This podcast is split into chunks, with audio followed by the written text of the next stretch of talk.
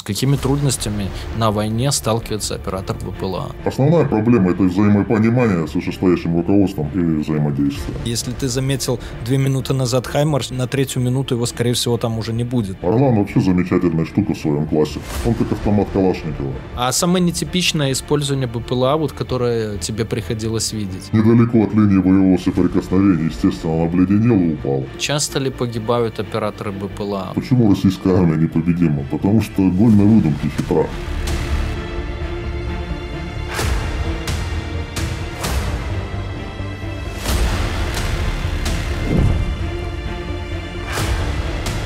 Друзья, привет! Рад видеть новый выпуск Люди Про. И сегодня снимаем про БПЛА. Но мы уже разговаривали не раз, кстати, с Сергеем, конструктором БПЛА.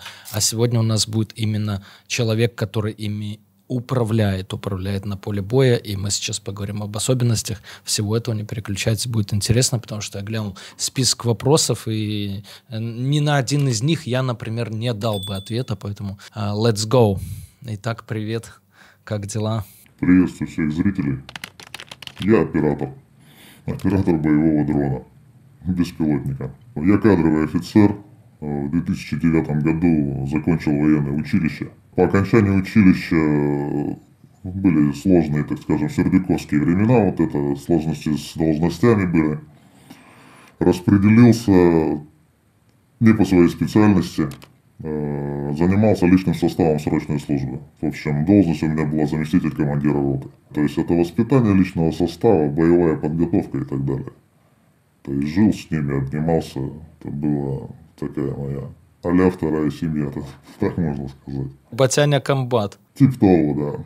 Ну, собственно, в этом подразделении, в этой должности, так скажем, изжил себя уже, то есть было неинтересно. В соседней воинской части началось формирование уже подразделения беспилотных летательных аппаратов. Это была авиационная часть, но она и есть, собственно. Вот перевелся туда.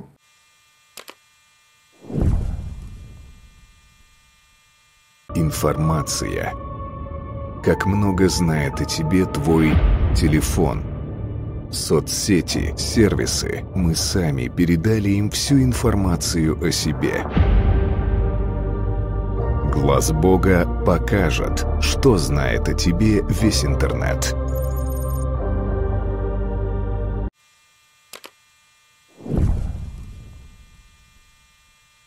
Каком году в частях начали формировать вот эти отряды роты БПЛА? В разных частях по-разному. В непосредственно вот моей части это началось, э, ну, в той, где я сейчас прохожу службу, началось это в 2014 году, если не соврать. Я попал уже туда уже доформировалось, так скажем, подразделение. Это было эскадрилья была. Сначала там были отряды, потом уже формировались эскадрильи. В общем, когда она наформировалась, я туда попал.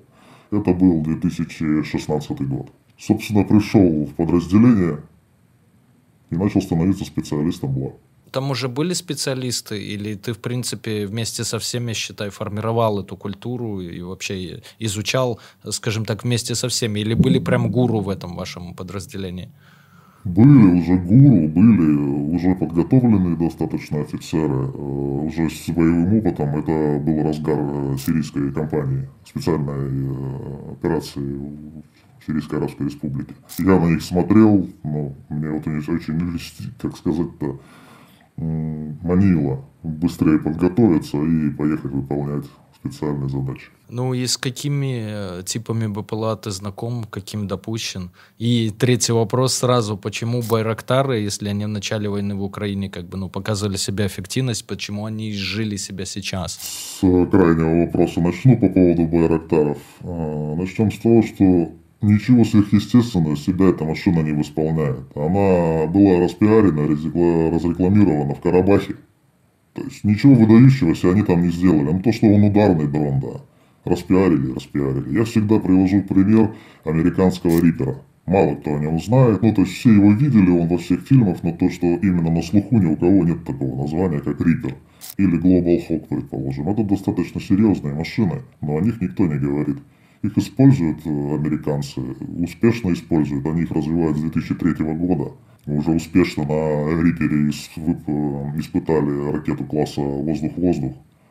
Ну, в медийном пространстве им особо не заполнено. Ну, есть мнение, что вот эти вот иранские шахеды, да, они сделаны, в принципе, со сбитого какого-то упавшего там где-то возле них рипера. Или я ошибаюсь, с какими-то другими путаю, но, по-моему, шахеды по его типу сделаны. Ну, шахиды у них разные есть, да. Есть 129 есть 136 Похож он визуально, планер у него похож, а в остальном-то там в авионике все, я очень сильно сомневаюсь, что они сделали из Рипера или ему нечто подобное.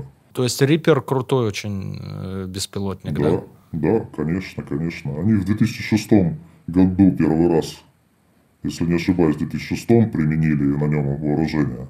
То есть, по сути, его предшественник это Предатор. Потом пошел Риппер уже более большой, у него выше грузоподъемность, э, дольше летает, больше БК на себе несет. То есть это прям крутой самолет. Ну и в чем его опасность э, там, для врагов США, скажем так? Как и любого беспилотника. Видит все, летает долго, поражает э, цели достаточно эффективно. Вот опасность, как и любого другого беспилотника. Но он поражает, являясь, являясь камикадзе, самоубийцей, либо на него закрепляется какое-то вооружение, бомбы, ракеты? А это, это большой беспилотник, размах крыла у него более 20 метров.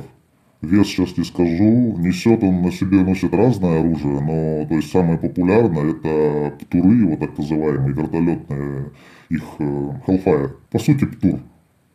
Противотанковая управляемая ракета. То есть там достаточно серьезный БЧ у нее. Вот он применяет там до 4 единиц э, либо корректируемые авиационные бомбы на него вешаются, либо обычные осколочно-фугасные бомбы. Там достаточно такой серьезный спектр применяемого вооружения на нем. Риппер такой уже топчик, мы его отметим. А каким типам БПЛА ты вообще допущен и знаешь? Ну, собственно, как я пришел в подразделение, я отучился на оператора полезной нагрузки Орлан-10 беспилотника маленького. Потом, спустя какое-то время, я отучился на оператора полезной нагрузки Форпост была форпост, это уже аэродромного базирования весом э, около 500 килограмм. И совсем недавно, буквально по прошествии нескольких месяцев, я подготовился на пилота беспилотного летательного аппарата «Орион». На данный момент в России это самый большой беспилотник «Орион». Он э, весом э, более тонны, размах крыла более 16 метров. Он уже ударный. Но мы о таких, если честно, в ходе он войны сейчас и не слышали. Дело в том, что на слуху ланцеты какие-то, еще там что-то мелкое такое, прям э, ударное, камикадзе. Из больших мы слышали только вот эти стрижи, да, советская еще разработка, ту какой-то там, которыми били украинцы по аэродрому в, в Энгельсе, по-моему, где-то под Саратовом. Ну, стриж это вообще сомнительный беспилотник, откровенно говоря что по сути это ракета, он никак не управляется, то есть дистанционно он не управляется. У него зашивается программа, где ему пролететь. Вот он пролетает, отфотографирует э, и приземляется на парашюте в заданной ему точке. К нему подходит, ну, то есть э, его находят, вытаскивают с него эти пленки, кассеты и уже проходит, проводит дешифрирование объектов. То есть это такое себе. Как беспилотный летательный аппарат, сложно сказать. Больше как ракета, что ли. Но, тем не менее, задачу они свою выполнили. Сколько-то самолетов там взорвали на этом Энгельсе. Понятное дело, выполнят. Естественно, это достаточно серьезная такая машина с турбореактивным двигателем. Э, туда засунуть какое-то программное обеспечение, какие-то блоки, отправить его по координате, там стоят Возможно, ставят они какие-то GPS-приемники, но инерциальная система наведения у нее достаточно неплохая. Вот по инерциальной системе прилетит куда угодно. Ну и шахиды, получается, они же тоже неуправляемые. Там тоже заранее координаты заложил, и он полетел, правильно? Шахид это который герань, про герань мы говорим. Так ну, да. По сути, да. Я с ними, вот лично с ними, я не сталкивался. Как это все работает, вот именно такое. Это больше уже баражирующий боеприпас, скорее, не беспилотник так же, как и ланцет, куб и тому подобное. Это баражирующиеся боеприпасы. Хорошо. Чем отличается беспилотник от баражирующего боеприпаса? Ну, беспилотник – это полноценный самолет. Большой или маленький, но самолет, у него задача летать долго, далеко, от насколько позволяет радиовидимость и его запас хода и на нем нет боевой части. Там, э, как правило, ставится серьезная полезная нагрузка. Ну, полезная нагрузка это имеется в виду камера. А если это ударный беспилотник, то, соответственно, авиационные средства поражения. Вот. А баражирующий боеприпас там э, максимально простая, ну, соотношение цены и качества камеры его. То есть задача просто увидеть цель, и все основной акцент делается на носимую боевую часть. Ну и конфигурация, она не особо похожа на самолет. Тот же Ланцет возьмите, ну, как бы от самолета там внешне только винт.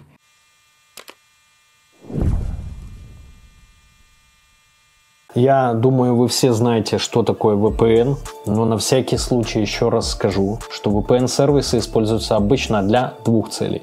Первое – это для доступа к заблокированным сайтам, и второе – для смены вашего реального IP-адреса со всеми вытекающими плюшками. В интернете, само собой, можно найти много сервисов, но принципиально все они делятся на два типа – платные и бесплатные.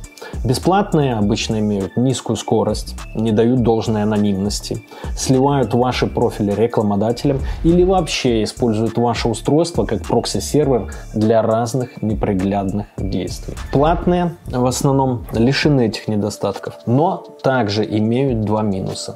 Не всегда выдерживается высокая скорость соединения из-за большого числа пользователей на один сервер и исходный код их приложений непрозрачен, и многие исследователи склоняются к тому, что некоторые VPN созданы напрямую иностранными спецслужбами. Среди всего этого разнообразия действительно трудно выбрать хороший VPN-сервис. К счастью, я могу порекомендовать вам действительно хороший VPN, которым уже давно пользуюсь сам и который лишен всех этих недостатков. Встречайте UFast VPN и слушайте, почему он лучше. Во-первых, UFast VPN использует протокол OpenVPN с открытым исходным кодом для обеспечения вам быстрого и защищенного доступа в интернет. Также ребята доработали шифрование трафика, используют SSL для соединения и поддерживают все протоколы. При этом нет утечек WebRTC и прочих. Также UFast VPN использует Telegram для раздачи VPN, поэтому его невозможно заблокировать или удалить из App Store.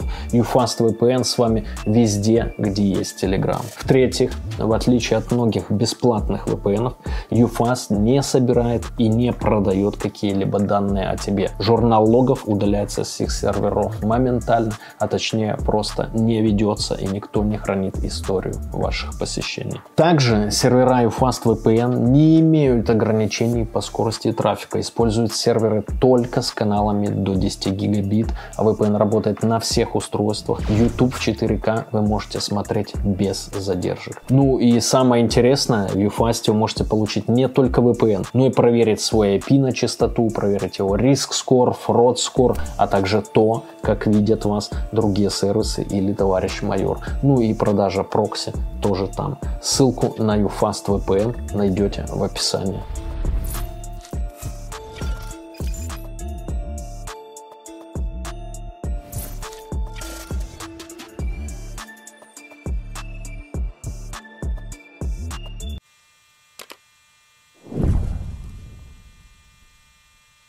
Эффективность, э, если сравнивать эффективность. То есть вот эти баражирующие, я так понимаю, они в разы дешевле, их можно производить намного больше, управлять ими легче, чем тебя как авиационного специалиста учить там несколько лет, правильно? Беспилотник в принципе э, несложно управлять если есть фундаментальные определенные знания. Баражирующим боеприпасом, тем более, да. Ну и маленькими беспилотниками. Чем меньше беспилотник или баражирующий боеприпас, тем проще им управлять как бы там все решает робот. А почему так? Вот разница какая? Меньше или больше, если принципы авионики, они одни и те же, по идее? Тот же Орлан, предположим, Зала, Гранат и так далее. То есть маленькие беспилотники, то есть весом в районе 20 килограмм, назовем это так, там 25 плюс-минус.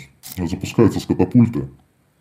Там гораздо все проще, гораздо проще продуманные автоматы э, управления аэродромного же базирования э, беспилотники, ему необходимо взлетать с аэродрома. На него он большой, на него много факторов влияет, как метеорологических условий и так далее. То есть это необходимо выполнить взлет. Ему нужно разбежаться по земле, отрыв произвести, разные работы, режимы работы двигателя и так далее. Конфигурация крыла, соответственно, она совершенно другая.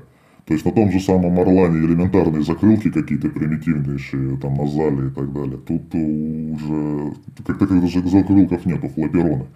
На том же Орионе и Форпосте там сложнее система оперения, гораздо и рулей. Ну, то есть они уже ближе к современным там реактивным самолетам, правильно? Ну, не к реактивным, но к самолетам, да. Это полноценный самолет, целиком и полностью. То есть ты осуществляешь, оператор осуществляет управление самолетом полноценным, просто сидя рядом. Квадрокоптеры тоже относятся к беспилотникам, ведь так? Ну, теоретически как бы так, но фактически, как сейчас проблема какая, что у нас нет классификации, что такое беспилотник и какой вес и так далее. То есть у нас сейчас что э, Mavic 3, там DJI какой-нибудь, предположим, и Орион весом в тонну с лишним, э, разницы особо как бы никакой в едином, по крайней мере, пространстве. И тот, и тот беспилотник. Это нельзя сравнивать абсолютно. Это как управлять, допустим, машинкой на радиоуправлении и сравнение, точнее, управления машиной на радиоуправлении или реально то есть, в автомобиле управлять. Две разные вещи. То есть DJI же там вот это управляешь просто джойстики вверх-вниз, лево-право и все. То есть абсолютно там робот все думает за тебя сам абсолютно. То есть вот надо тебе висит, надо лететь прямо, надо назад, влево, вправо и так далее. Повернулся, ну и камеру пропускаешь, все. То есть тебе не нужно строить какое-то полетное задание, думать, где в какой точке будет набирать он высоту и так далее. И я бы в твое, к твоему сравнению добавил еще, например, если мы про, на примере автомобилей говорили, еще грузовик, потому что я спокойно могу управлять э, машинкой на радиоуправлении, ну, наверное, наверное, более-менее хорошо, да, хорошо автомобилем легковым, но на грузовой я передачу даже вряд ли переключу. И вот, наверное, тоже классификация на такая и есть. Да, Самые маленькие DJI. -ки. Какая вообще тогда на сегодня существует классификация БПЛА в медийном пространстве? Вот как их правильно классифицировать? Или ты посоветовал бы классифицировать твое, твое видение идеальной классификации беспилотных летательных аппаратов? Мое видение такое, что по весу, необходимо распределять по весу, нужно собрать, то есть какие мы типы на данный момент имеем, вот, беспилотников, квадрокоптеров и так далее. Их распределить по весу. Ну и, соответственно, формат. Если это квадрокоптер, то это квадрокоптер до определенного какого-то веса. Если это средней дальности, так скажем, те же орланы, залы, гранаты, элероны и тому подобное. То есть это другая э, тема. Аэродромного базирования, там они уже идут в большинстве своем весом от 500 килограмм и выше. Это третья классификация. Как их обозвать, я пока не знаю. Ну, не могу предложить. Это законодательно как-то должны проработать это.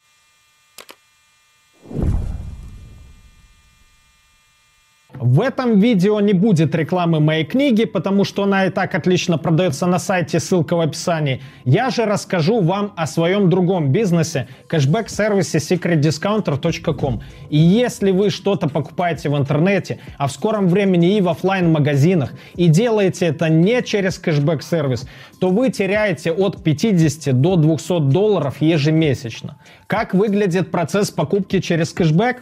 Очень просто. Регистрируйтесь у меня на сайте, ссылка в описании под видео. Выбираете любой магазин, Booking, AliExpress, Aviasales, Adidas, мебельный магазин Hof и еще несколько тысяч магазинов. Переходите на него с нашего сайта. Магазин видит, что вас за покупкой привели мы, начисляет нам комиссионные, которые мы впоследствии делим с вами, причем вам достается больше, чем нам. И я оставлю ссылку под видео, и вот в этом углу экрана, при регистрации по которой вы получите золотой, то есть практически максимальный статус лояльности в нашей системе. И с первого дня будете получать кэшбэка на 20% больше, чем другие пользователи. Ах да, совсем забыл, на сайте есть промокоды, которые прекрасно работают в связке с кэшбэком, и вы получаете выгоду и по купону, и кэшбэк сверху, отслеживание посылок более 400 почтовых и курьерских служб, проверенные компании по доставке покупок из-за границы и многое другое. Регистрируйтесь и экономьте скорее. Сэкономленные деньги, как говорил Генри Форд, это заработанные деньги. Ссылка вот тут. Роль беспилотников в современных войнах. Максимальная эффективность беспилотников.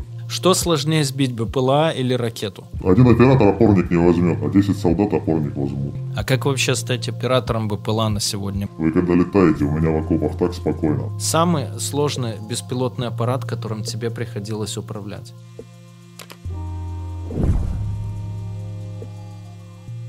Ты вот учился в военном училище, получается, или академии, окей, ну в военной штуке, да. А как вообще стать оператором БПЛА на сегодня? Мы не говорим о диджаях, которые ты взял там с коробки, достал, и, в принципе, можно за день самому научиться. Где учиться, что закончить, как служить, где? Как учиться, как вообще стать специалистом? Ну, на гражданке как становятся специалистами, это разные гражданские заводы сейчас э, производят различного рода беспилотники, хозяйственные и так далее, какие-то промышленные беспилотники. Они как-то учат сами. Если учиться на такие типы, ну, самолетного, опять же, типа, да, э, как в армии применяется в большинстве своем. Отучиться можно только в одном центре, у нас в России, в Подмосковье. Город номер называть не буду. Это сказочный. Ну, скорее всего, скорее всего, Раменская, где это военный аэродром, да, и гражданский Жуковский, либо в Мытище где-нибудь, вот что-то мне подсказывает.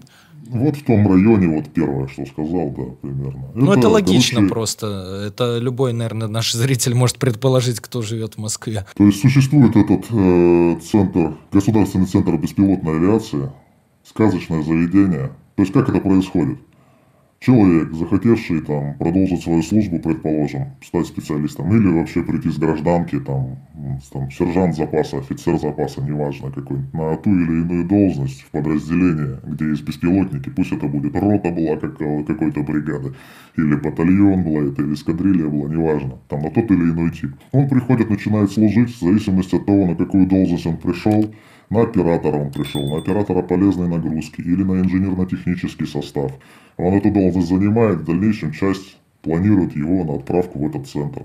Там он учится энное количество месяцев, получает соответствующие корочки, прибывает в часть, и уже полноценный специалист по той или иной специальности. Ну, ты вот сказал несколько месяцев, то есть это даже не лето, а сколько месяцев, там полгода, два? Как правило, в районе трех месяцев, трех, четырех, пяти. Там больше фактор начинает играть на погоду, когда э, выходит уже личный состав обучаемый на практическую часть, в зависимости от метеорологических условий, потому что в сложных метеорологических условиях в принципе особо беспилотники не летают. Ну а когда учится личный состав, естественно, необходимо максимально комфортные условия, чтобы более-менее научились. А я напоминаю, что спонсор выпуска нашего сегодняшнего не Байрактар, оно тоже на Б. Битпапа, наши друзья, бот в Телеграме, где можно быстро купить, продать крипту, прямо не выходя из телеги. Ссылка в описании.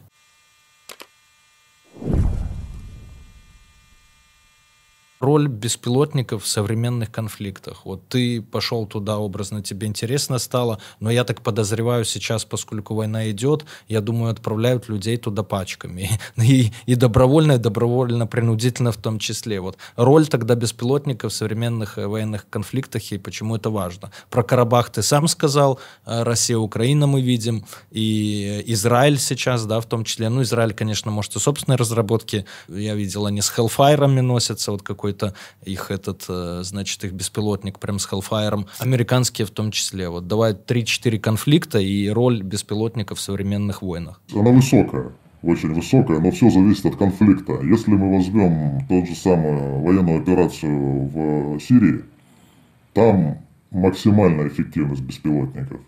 То есть разных, от мала до велика. Все были эффективны, там же и ланцеты от, э, обкатывались, насколько я, мне известно. И форпосты там очень хорошо работали. Важный момент необходимо поменять, там нету у противника средств ПВО.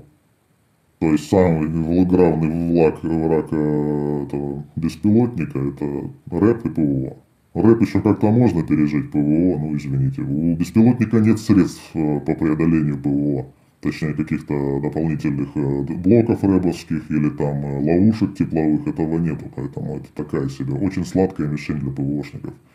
Скоростя совершенно другие. Поэтому вот сейчас э, в специальной военной операции на Украине там серьезная группировка у ВСУ.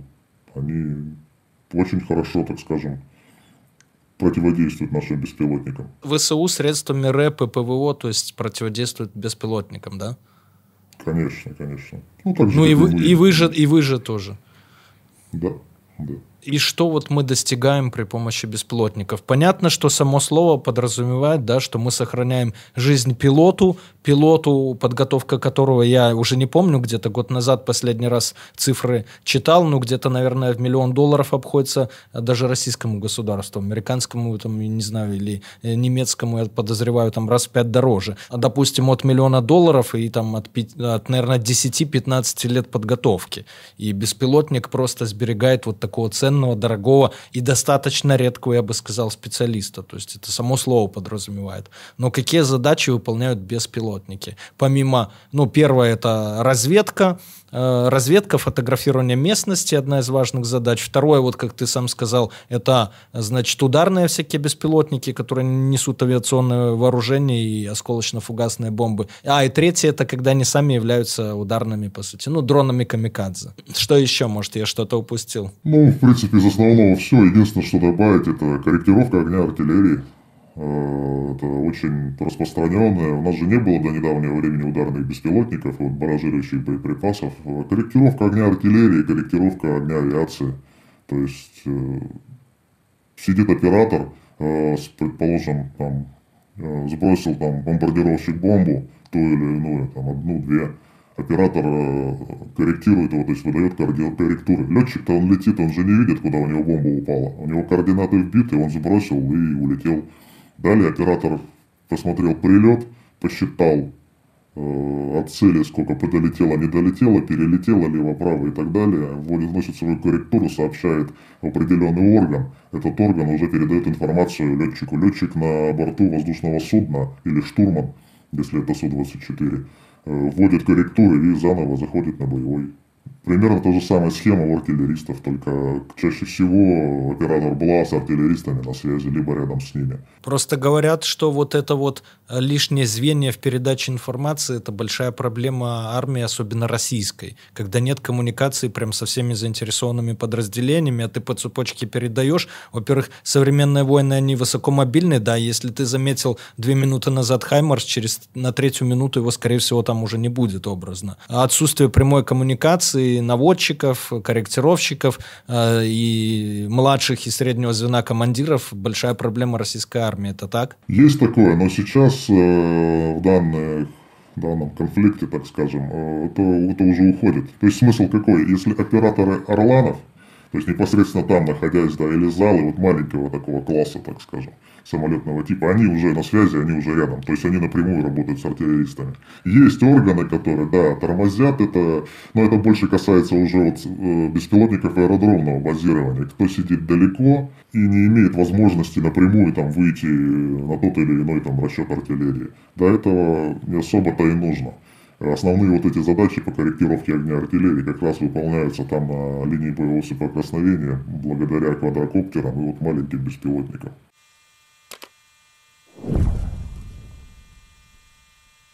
Насколько ценится оператор на поле боя? То есть дронов, я так понимаю, сейчас хватает, и частные пожертвования там с той и с той стороны идут. Ну, понятно, что их много не бывает, да, и у тех, и у тех это же расходный материал. Но если дроны ты можешь поставлять там с различной степенью бесперебойности на фронт по обе стороны, то операторов там прям не так много. И логично, что а, и противники с одной и с другой стороны охотятся именно за операторами. Ну, насчет вот э, сейчас в конфликте Украине я бы не сказал, что прям охотятся. Я не слышал такого, что охотились э, с Сирийской Арабской Республики. Было такое, да, там ходили разные легенды. Я не знаю, насколько это правда, что там определенное там количество тысяч долларов, там десятков тысяч долларов за голову оператора и так далее. Вот. Но это может быть это басня, не знаю точно, не могу подтвердить. Но насколько ценится, то как сказать, вроде ценится, а вроде бы и нет. Для полковников, генералов некоторых, не особо компетентных в этих вопросах. У них ну, все очень просто, что это же просто самолетик, какая-то игрушечная штука, которую запустили, которая должна летать в любых условиях и любым человеком. То есть доходит до абсурда такого, что, предположим, какой-то там полковник или подполковник не особо компетентный или особо некомпетентный, так скажем. Где-то увидел, например, что тот или иной квадрокоптер, вот ему понравилась картинка, там еще что-то, он берет расчет и отправляет на линию боевого соприкосновения вот летать с этим квадрокоптером. Вместо того, чтобы этот расчет прекрасно выполнял задачи той же зала и тем же Орланом. Или там упал Орлан по какой-то причине, там, по, по плохим метеорологическим условиям, тоже один такой момент. Погода нелетная, облачность, низкие температуры, угроза обледенения. То есть э, ставят задачу взлетать любой ценой и так далее. Начальник расчета где-то проявил слабину, в общем, подняли они этот э, Орлан. Недалеко от линии боевого соприкосновения, естественно, он обледенел и упал. Дальше поступает э, дебильная команда идти и найти этот Орлан. Этот расчет в количестве трех человек собирается и идет за этим Орланом Начальник расчета 200, второй 300 и третий легко контуженный.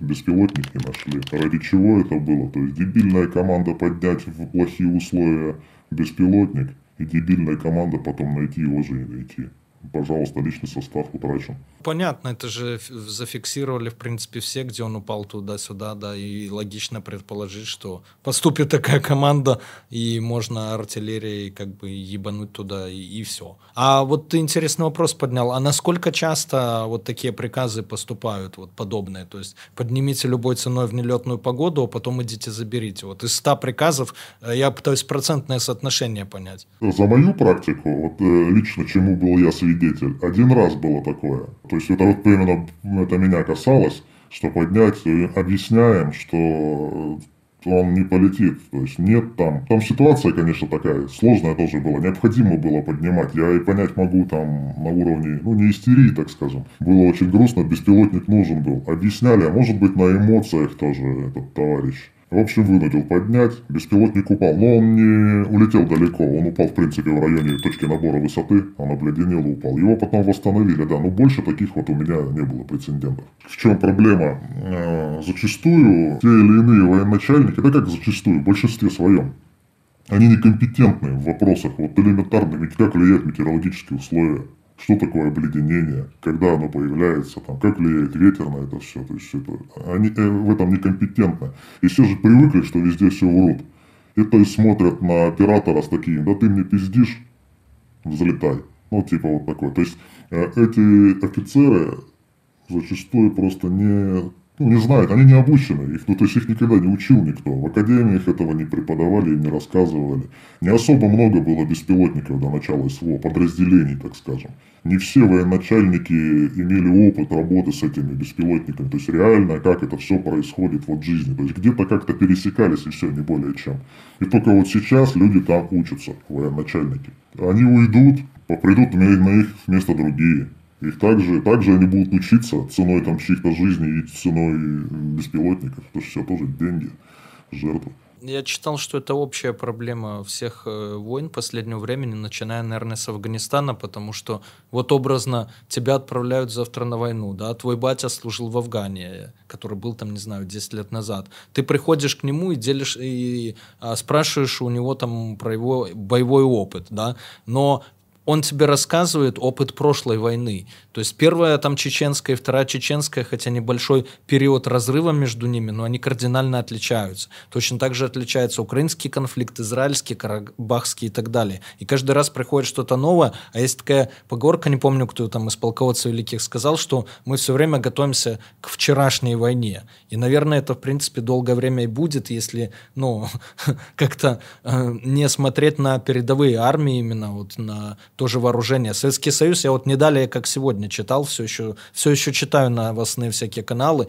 А Советский Союз в Сирию 28 миллиардов долларов оружия закинул, да. Его штамповали, Советский Союз уже сам был на последнем издыхании, там надрывался, но это оружие штамповали. Но оно было старое, оно было морально устаревшее. И если посмотреть по... Это скрывалось, естественно, во времена Совка, но э, в воздушной битве э, 82-0 это был счет самолеты Израиля против самолетов э, Сирии, ну, считай, СССР. 82-0 был счет. ПВО, не помню, сколько там единиц было, но короче, там эти, ну, не такое, конечно, ПВО, как сейчас, но они охраняли группировку танков э, в 600 танков, ну, сирийско-советских, вот, и все это ПВО порядка, по-моему, 300 единиц, я вот прям сегодня читал по-свежему, просто вынесли в первый день войны, и никак никак оно не повлияло на исход поля боя. Израильтяне в то, в то время уже воевали на F-15 и F-16. Это подчеркивает важность технологии именно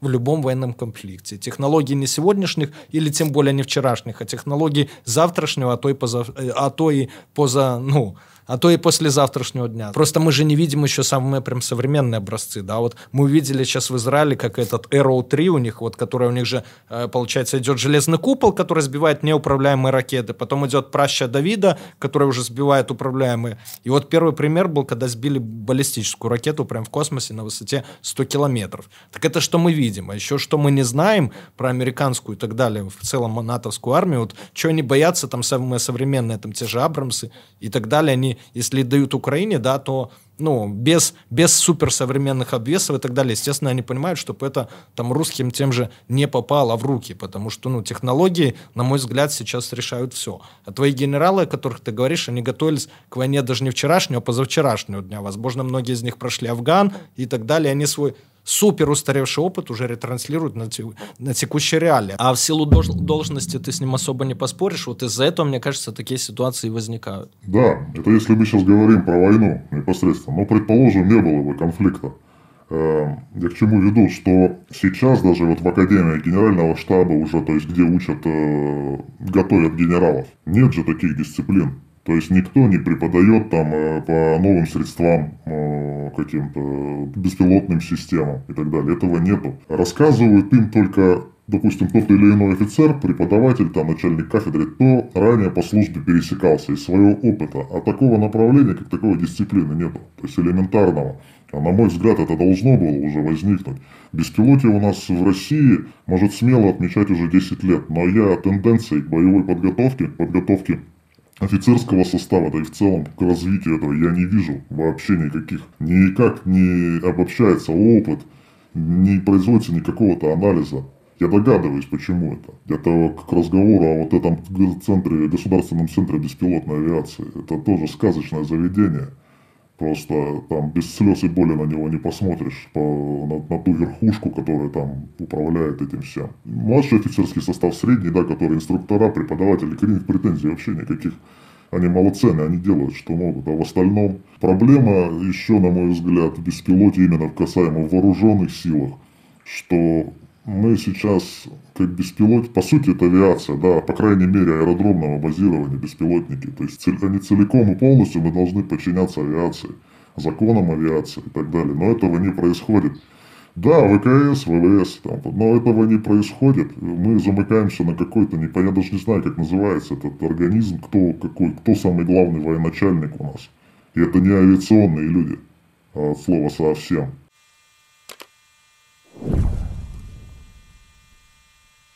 А как отношения вообще? Ну, есть какие-то, наверное, почетные воинские специальности, к примеру, тот же снайпер, не знаю, может быть, сапер, это я так просто мысли вслух говорю, да? А вот в современных военных конфликтах какое отношение со стороны ну, со стороны руководства, я думаю, там похую вообще, что к тебе, что еще к кому-то, да. Им, им какая разница, вы, выполнили вы задачу или нет. А вот со стороны именно солдатского, офицерского то состава, со стороны сослуживцев, это почетная специальность или такая, ну, обычная, ну, чувак управляет там беспилотником, помогает нам, корректирует нашу артиллерию и так далее? Да, не могу сказать, почетная она или нет, но слова благодарности слышатся неоднократно. То есть мы работаем как раз для тех ребят, которые насидят на переднем крае, на ЛБС. Мы работаем на них, мы их обеспечиваем. Мы их обеспечиваем их безопасность, когда они сидят в обороне.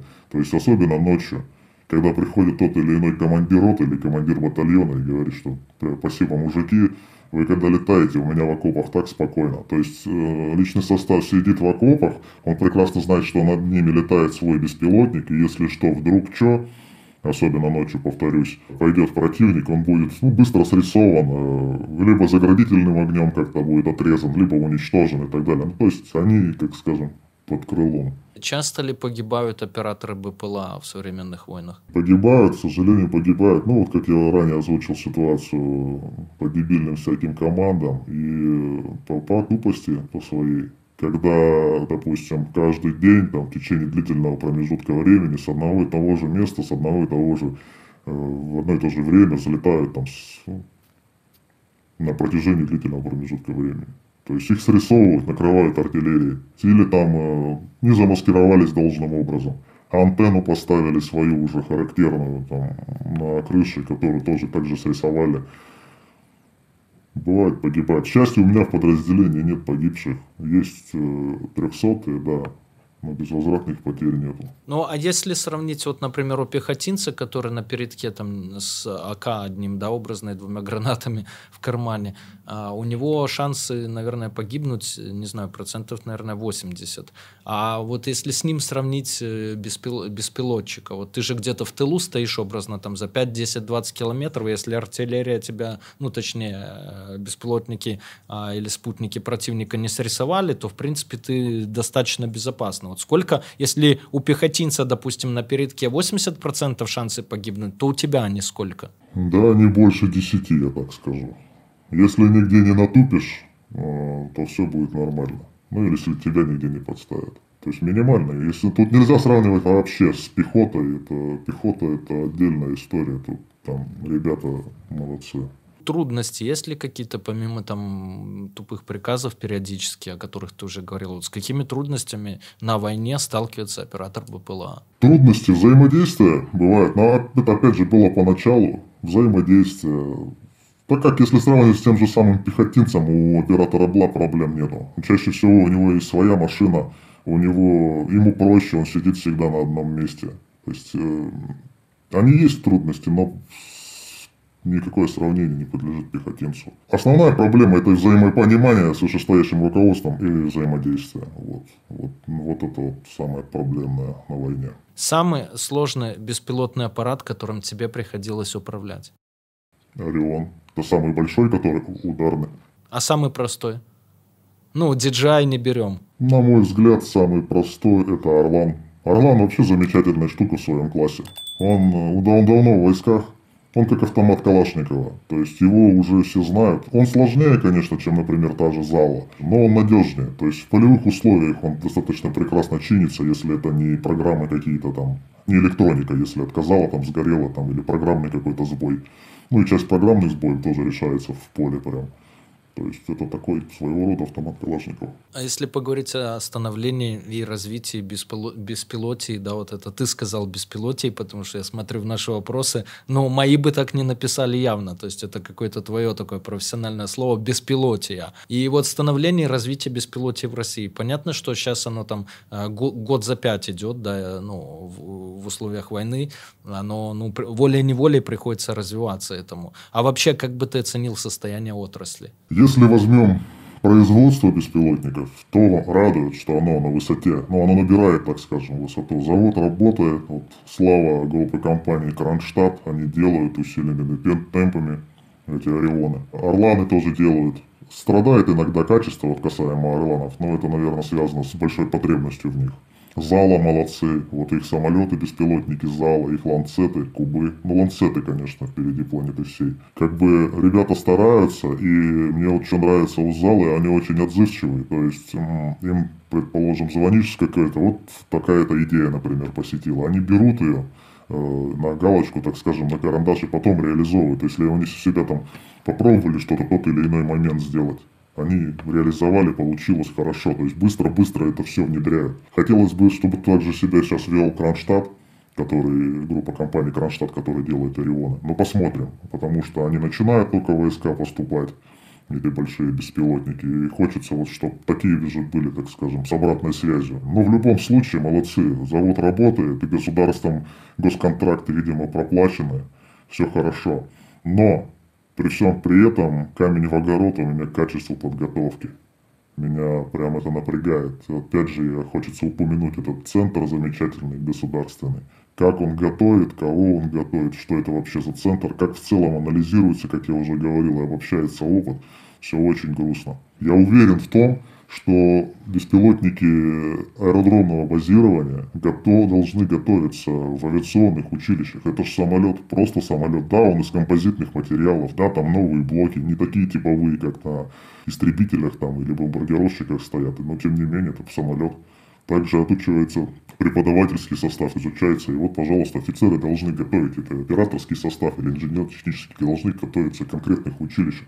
Потому что ситуация доходит до абсурда выпускается лейтенант, предположим, с Воронежского университета, да, или, с, или с Челябин, э, Воронежской академии, или с Челябинска, э, раньше там готовили беспилотников. Вот они, он вроде выпустился беспилотником, закончил беспилотный факультет, а не имеет право управлять беспилотником. То же самое, это если танкист какой-то выпустился, вот да, лейтенанта возьмем, да, закончивший Воронежскую академию на факультете беспилотника и закончивающий там танковое какое-нибудь училище, предположим. Вот они придут в подразделение Блайк, предположим, распределят. Эти два лейтенанта приедут в этот центр, отучатся ровно одинаковое количество часов, количество летных смен и выйдут одинаковыми специалистами. Что тот беспилотник, что этот беспилотник. Ну, абсурд, абсурд. Ну и плюс э, у нас, как я говорил уже, законодательно данная база страдает. У нас до сих пор беспилотники никак не, не классифицированы. Что такое беспилотник, в принципе, особо-то нету понимания.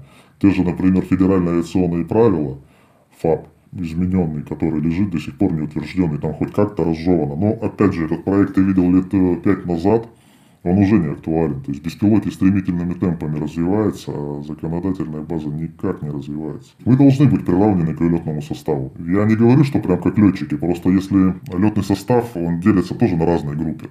Есть летчики, есть группа руководства полетов, есть диспетчера, есть там офицеры боевого управления на определенных командах. Это тоже это все летный состав, только не весь он летает. Механи- вот. Механики даже, там, ремонтники нет, нет. и так далее. Они, а, они к летному составу не относятся. То есть тот, кто управляет непосредственно воздушным движением, вот он должен быть приравнен к летному составу. То есть по разным группам, пускай как, допустим, те же самые диспетчера, но в любом случае должны быть соответствующие надбавки, должны получать и нести соответствующую ответственность.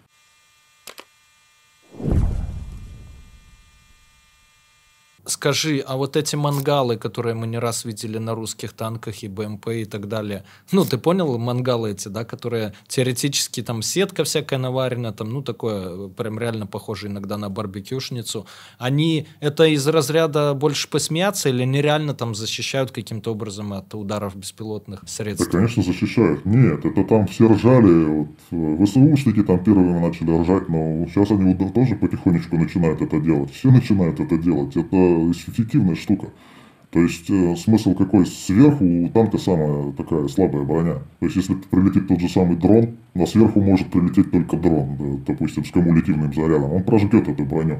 А вот этот, вот этот козырек, мангал, как ты сказал, он не позволяет это делать. То есть э, дрон разобьется об него, кум кумулятивная струя, долетая уже до корпуса танка, потеряет свой, свой так скажем, как он свой Ну силу, да, то есть энергию. она, она расфу расфокусируется просто и не, и не прожжет в одну точку. То есть эффективный все-таки, да. А еще вот я слышал, мы когда снимали с Сергеем, этим конструктором БПЛА, может, ты видел, он говорил про сетки такие, например, сетки натягивают и набрасывают как-то сетки на них, и, или, допустим, а, против вражеских беспилотников, там, твои беспилотники поднимают какую-то сеть, они запутаются, что-то такое. Нет, вот этого не видел, не видел, не слышал про такое. Ну, нет, там может быть что угодно. В российской армии, почему российская армия непобедима? Потому что гольная выдумки хитра. Там то, что только не делают, какие идеи только не вытворяют в жизнь. Всякое разное делают. Вот, то есть, э, поэтому все может быть. Все, что угодно. Я тоже часто эту фразу говорю, голь на выдумке хитра. А самое нетипичное использование БПЛА, вот, которое тебе приходилось видеть? Это когда залететь и поснимать какой-то там, какой-то объект. Просто поснимать, чтобы картинка была там. Чтобы какой-нибудь там начальник посмотрел сверху, как это выглядит. Это до начала, кстати, специальной военной операции очень популярная тема была. Зверей выследить на охоту. Нет, такого не было, нет. Мы, как бы, конечно, видели зверей разных, там, лосей и так далее, там, где-то там, или кабанов, там, непонятно кто в лесу. Да, наблюдали, так какие-то учебно-тренировочные полеты выполняем, смотрим и пытаемся выяснить, кто это там, то ли лось, то ли кабан, то ли корова, там, условно. Ну, таких нет, дебильных таких водных не было. А ты можешь загнать вот э, образно там вообще без подготовки туда-сюда, поднять дрон, допустим, или, ну, самолетного типа вряд ли, и загнать его прям в какую-то дверь, обычную дверь входную бункера? Квадрокоптер ты имеешь в виду? Ну, я не знаю, без э, этот, самолетного типа ты, наверное, не загонишь так прям туда, ну, наверное, квадрокоптер, да. Да, да, почему нет? При определенной сноровке все это делается. Единственное, с фипиваями я не работал. Вот фипивай дроны, вот этот я не знаю. Я просто в руках их никогда не держал, только видел со стороны, как ребята управляют. А так в том же самом квадрокоптере ничего сверхъестественного. При желании можно прицелиться и самолетного типа загнать. Ну, сложно, конечно, но можно. А что такое FP, FPV, эти дроны? Потому что я много раз видел эту аббревиатуру, но я не понимаю, что за они. По сути, это квадрокоптер, только он полностью управляется, полностью вручную. То есть э, тот же, например, DJI, он же, ты его дал газу там, да, вот, вот все отпустил джойстик, он висит. В воздухе висит сам, он там все считает, программа у него считает. А FPV ты полностью там управляешь его горизонтальными, вертикальными отклонениями. То есть там не получится такого, если ты бросил джойстик, он перестает, перестает летать. И плюс он транслирует картинку в очки, естественно, чтобы проще было управлять, и там нет никакого автомата. То есть потом вот свое, опять же, мы про гольные выдумки хитро сказали. Кто-то же догадался, но первое я это видел у ВСУ, когда они приделали к такому дрону этот кумулятивный боеприпас, и, пожалуйста, вот стал это у них баражирующий боеприпас дрон Камикадзе. Вот это вот что-то такое. Но это самопальный, как чаще всего, то есть его собирают двигателя, покупают сами, полностью собирают сами, там, в зависимости, он поднимает различный вес уже гораздо мощнее и быстрее. И давай краткий блиц тогда, 3-4 вопроса. Какая страна, по-твоему, в мире, да, самая развитая и технологичная в плане БПЛА? США. А на втором месте? Может быть Китай, не знаю про китайских. Они как бы молодцы, но сложно сказать, кто на втором. Может быть Израиль. Израиль тоже достаточно давно эту штуку продвигает. Вот. Но круче США пока никто не продвинулся в этом. А если так сравнить, а, кто сильнее? Вот 10 солдат обычных да, на поле боя пехотинцев или все-таки большую угрозу и эффективность представляет один оператор БПЛА вот со своим дроном? Здесь нельзя сравнить вообще. Это 10 э, солдат и один оператор. Вот, вот это вот будет мощь. Тут один оператор не выполнит тех задач, которые выполнит э, 10 солдат. Или ровно так же, как 10 солдат не выполнят тех задач, которые выполнит оператор. Один оператор опорник не возьмет, а 10 солдат опорник возьмут. Да, с оператором им будет проще. Там он их где-то сверху подкорректирует, э, подскажет обстановку или там скорректирует огонь артиллерии, предположим. И хотя бы просто будет с этой группой на связи. Но сам он, допустим, ничего не сделать, никак не возьмет он этот опорник, если у него там не ФАП-250, там, предположим, фугасно-осколочная бомба.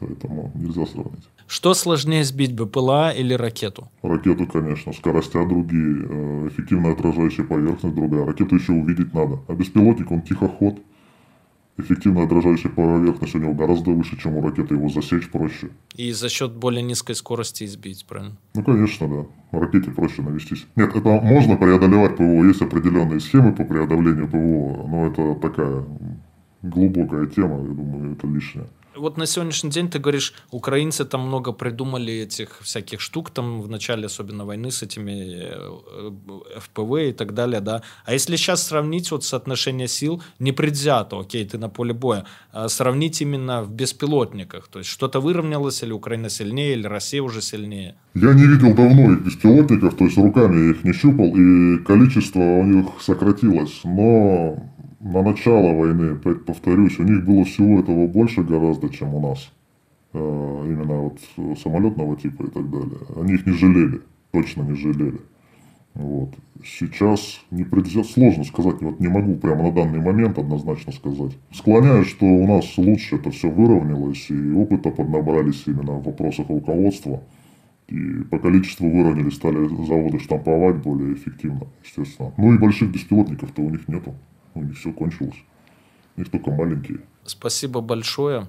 Вот такой, друзья, выпуск про беспилотники, да, точнее про управление ими, потому что мы много говорили про их производство, теоретическое и практическое, и проблемы в отрасли мы тоже обсуждали, а вот сегодня о проблемах в отрасли, я думаю, на по обе стороны фронта актуальны какие-то из этих проблем пересекаются, и вот выяснили, что самые передовые страны, по мнению нашего гостя, ну, США, тут, наверное, спорить никто из вас не будет, да, и, наверное, на втором месте Израиль, а может быть, вы знаете знаете про Китай и другие страны, может, какую Южную Корею, Сингапур и так далее, которые не сильно светятся на этом рынке, но они, может, вообще там топ-2, например, в мире, да, то вы пишите в комментариях и вообще ваши вопросы, пожелания, и что вы знаете про управление э, БПЛА, в том числе и DJI. Может, вы, может, вы с DJI, там, не знаю, ламбаду танцуете. Потому что прикольно, сейчас я, кстати, видел, а, вот сейчас, если найдем, включим этот ролик, э, видео, а, в Эмиратах был какой-то праздник беспилотников, да, и там они скелеты сделали. То есть идет по городу скелет огромный, прям светящийся по Дубаю, а он полностью состоит из, там, не знаю, из тысяч беспилотников. А какие шоу с беспилотниками показывают в Китае, производят, так это вообще уму непостижимо. Вот. Берегите себя. Обнимаю. Пока. Это люди. Расскажу тебе тысячу схем Умножить на два, сделать профит. Я давно был и есть на слуху Теперь я сижу тебе напротив. Это наш мануал, которому кто-то решит заработать. Это люди про, только твой мой жизненный опыт Расскажу тебе тысячу схем Умножить на два, сделать профит. Я давно был и есть на слуху. Теперь я сижу тебе напротив. Это наш мануал, которому кто-то решит заработать. Это люди про, только твой мой жизненный опыт